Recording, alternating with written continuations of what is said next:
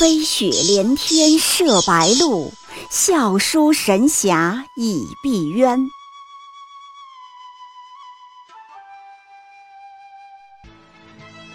如果说古龙的小说像冰水，越喝越觉得心寒，写透了人情凉薄，那么金庸的小说就像烈酒，起初苦涩艰深，入口醇厚，回味无穷。喜马拉雅主播小昭在海边将陪您一起每天十分钟细细品读金庸，欢迎您的关注与订阅。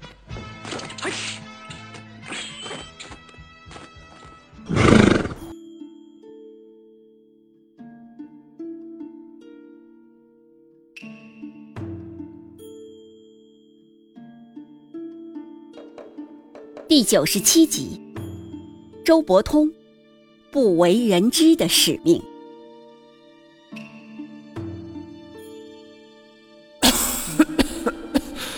去，叫你们的周师叔来。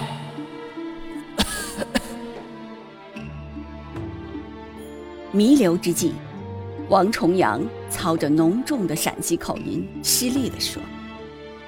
全真妻子面面相觑，没有一个人动。丘处机鼓起勇气：“弟子们都在这里，有什么话和我们说就是。”王重阳摇摇头，又重复了一遍：“叫你们的周师叔来。”周伯通入，眼里噙着泪花。王重阳伸出满是老年斑的手，握住了师弟的手。交代你的事，都记住了。是，都记住了。王重阳欣慰的笑了。指指自己，又指了指周伯通，艰难地说出六个字：“你办事，我放心。”很多人可能觉得这纯属扯淡。周伯通疯疯癫癫，只会玩，师兄还能交代他什么秘密任务？那你可就想简单了。周伯通可是一个深不可测的角色，可以说是《射雕》里的第一深海。先说一件事，王重阳临死的时候，把九阴真经全盘托付给了周伯通，这是很反常、很耐人寻味的举动。九阴真经是武林至宝。有多重要不必多说了，这么要紧的东西，按照常理，本来应该交给徒弟全真七子才对。比如马玉，比如王处一，都是老成持重、办事可靠的人，可王重阳却偏偏把真经给了看起来疯疯癫癫、还有过作风问题的师弟，而且上下两卷。一起都给了，由他全权处置。为什么呢？难道是王重阳死前脑筋秀逗了，发昏了？当然不是，理由无非是一个：王重阳早已心如明镜，全真七子七个徒弟根本不行，门派弄不好要垮。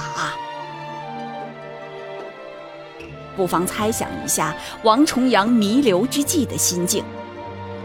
他亲手创下的全真教，现在市值第一，好大的家业。可是向周围环顾七个徒弟，憨厚老实的有之，浮躁好动的有之，淡泊龟毛的有之，却偏偏没有一种人，学武的天才。王重阳自己一蹬腿儿，全真派也许就要中衰，而且搞不好会很快。后来金庸小说里发生的事情，也真的证明了这一点。到时候，全真教的一身神功，道家一派的武学精义，由谁来传承？难不成就此烟消水灭吗？撒手人寰之际，王重阳以超卓的远见、豪杰的气魄，选择了周伯通，也可以说是行了一步险棋，把九阴真经全盘托付，就是证据。真经可不是白给的，王重阳多半提出了要求。我的徒弟们无能，门派还能撑多久，真不好说。我要你守护真经，创新发扬我玄门一派武学。妻子如果不争气，必要的时候啊，你甚至可以另觅传人，不惧身份门户，不论辈分长幼，只要人品端正，心地刚直，学武有大潜力，就能做我神功传人，让我玄门一派武学传承光大。就这样，近二十年后，桃花岛上，周伯通和郭靖一个头磕在地下结拜兄弟。他的誓言让人感动。今日与郭靖义结金兰，日后有福同享，有难同当。若是为此盟誓，叫我武功全失，连小狗小猫也打不过。可是周伯通为什么非要和低两倍的郭靖结拜兄弟呢？蹭热点吗？抱大腿吗？都不是啊！要说他天真烂漫，不叫辈分，那怎么不和耶律齐、杨过去结拜呢？最合理的解释是，他是在完成师兄当年的重托。作为道家玄门正宗武学的守护人，如今他要把这薪火传给郭靖，所以才有后来周伯通以种种古怪借口，把九阴真经和自己领悟的道家绝学空明拳，一股脑都交给了郭靖。这不是完全用天真性情可以解释的。而是有计划、有目的的行为。不信的话，我们一起来回顾听听周伯通讲的一些话吧，含义很深哦。兄弟，只可惜我师哥已经逝世，否则他见到你一定喜欢。周伯通这可是有感而发。他完成了师兄王重阳的托付，选对了人，他欣慰啊，感慨啊。为什么他教郭靖武功之前要先结拜兄弟呢？而不是收徒弟当师徒？因为他实际上是在带师兄授意，所以不能自居师傅，这才故意先结拜，定下了两人兄弟的名分。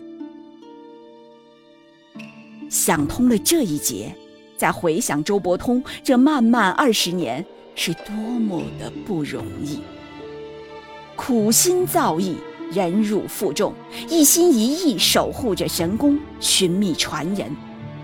在他表面上嘻嘻哈哈、疯疯癫癫的背后，有多少次辗转反侧、长夜难眠？尤其是看着全真派一代不如一代，越来越菜，自己又被黄药师关在岛上困守已老，师兄的遗愿不能完成，又要忍受多大的煎熬？直到郭靖出现的时候，他的一颗心才算真正放下了。可以想象，在无人的静夜里，他一定曾经默默祝祷。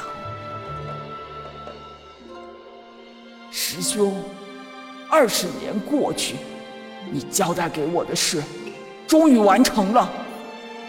这个少年心地忠厚，胸襟博大，前途不可限量。你如果见到他的话，一定会喜欢。你托付给我的玄门正宗神功，终于有了新的守护人了。希望他薪火相传，绵绵不绝。到这里，你可能还是不信会有什么诗歌的神秘任务。那么，我们再看另外一件事：周伯通除了郭靖之外，还收了一个传人，教了他左右互搏，那就是古墓派的小龙女。这是巧合吗？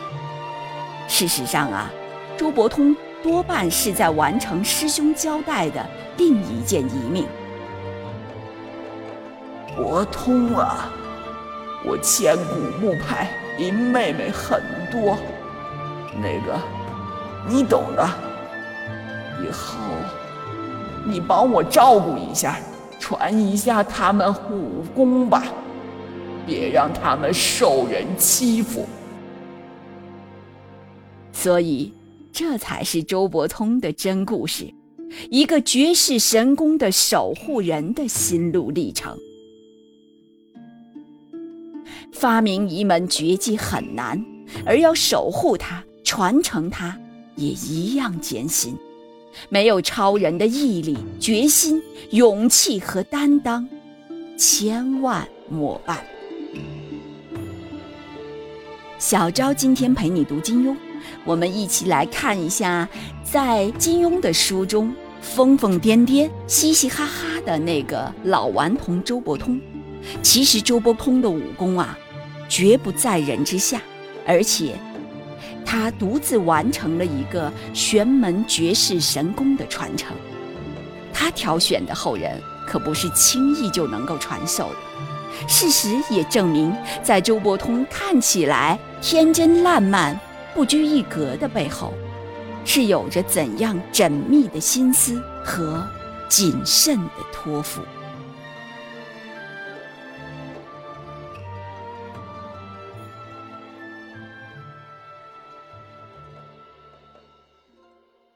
喜马拉雅主播小昭在海边将陪您一起每天十分钟细细品读金庸，欢迎您的关注与订阅，每晚八点更新一集，不见不散。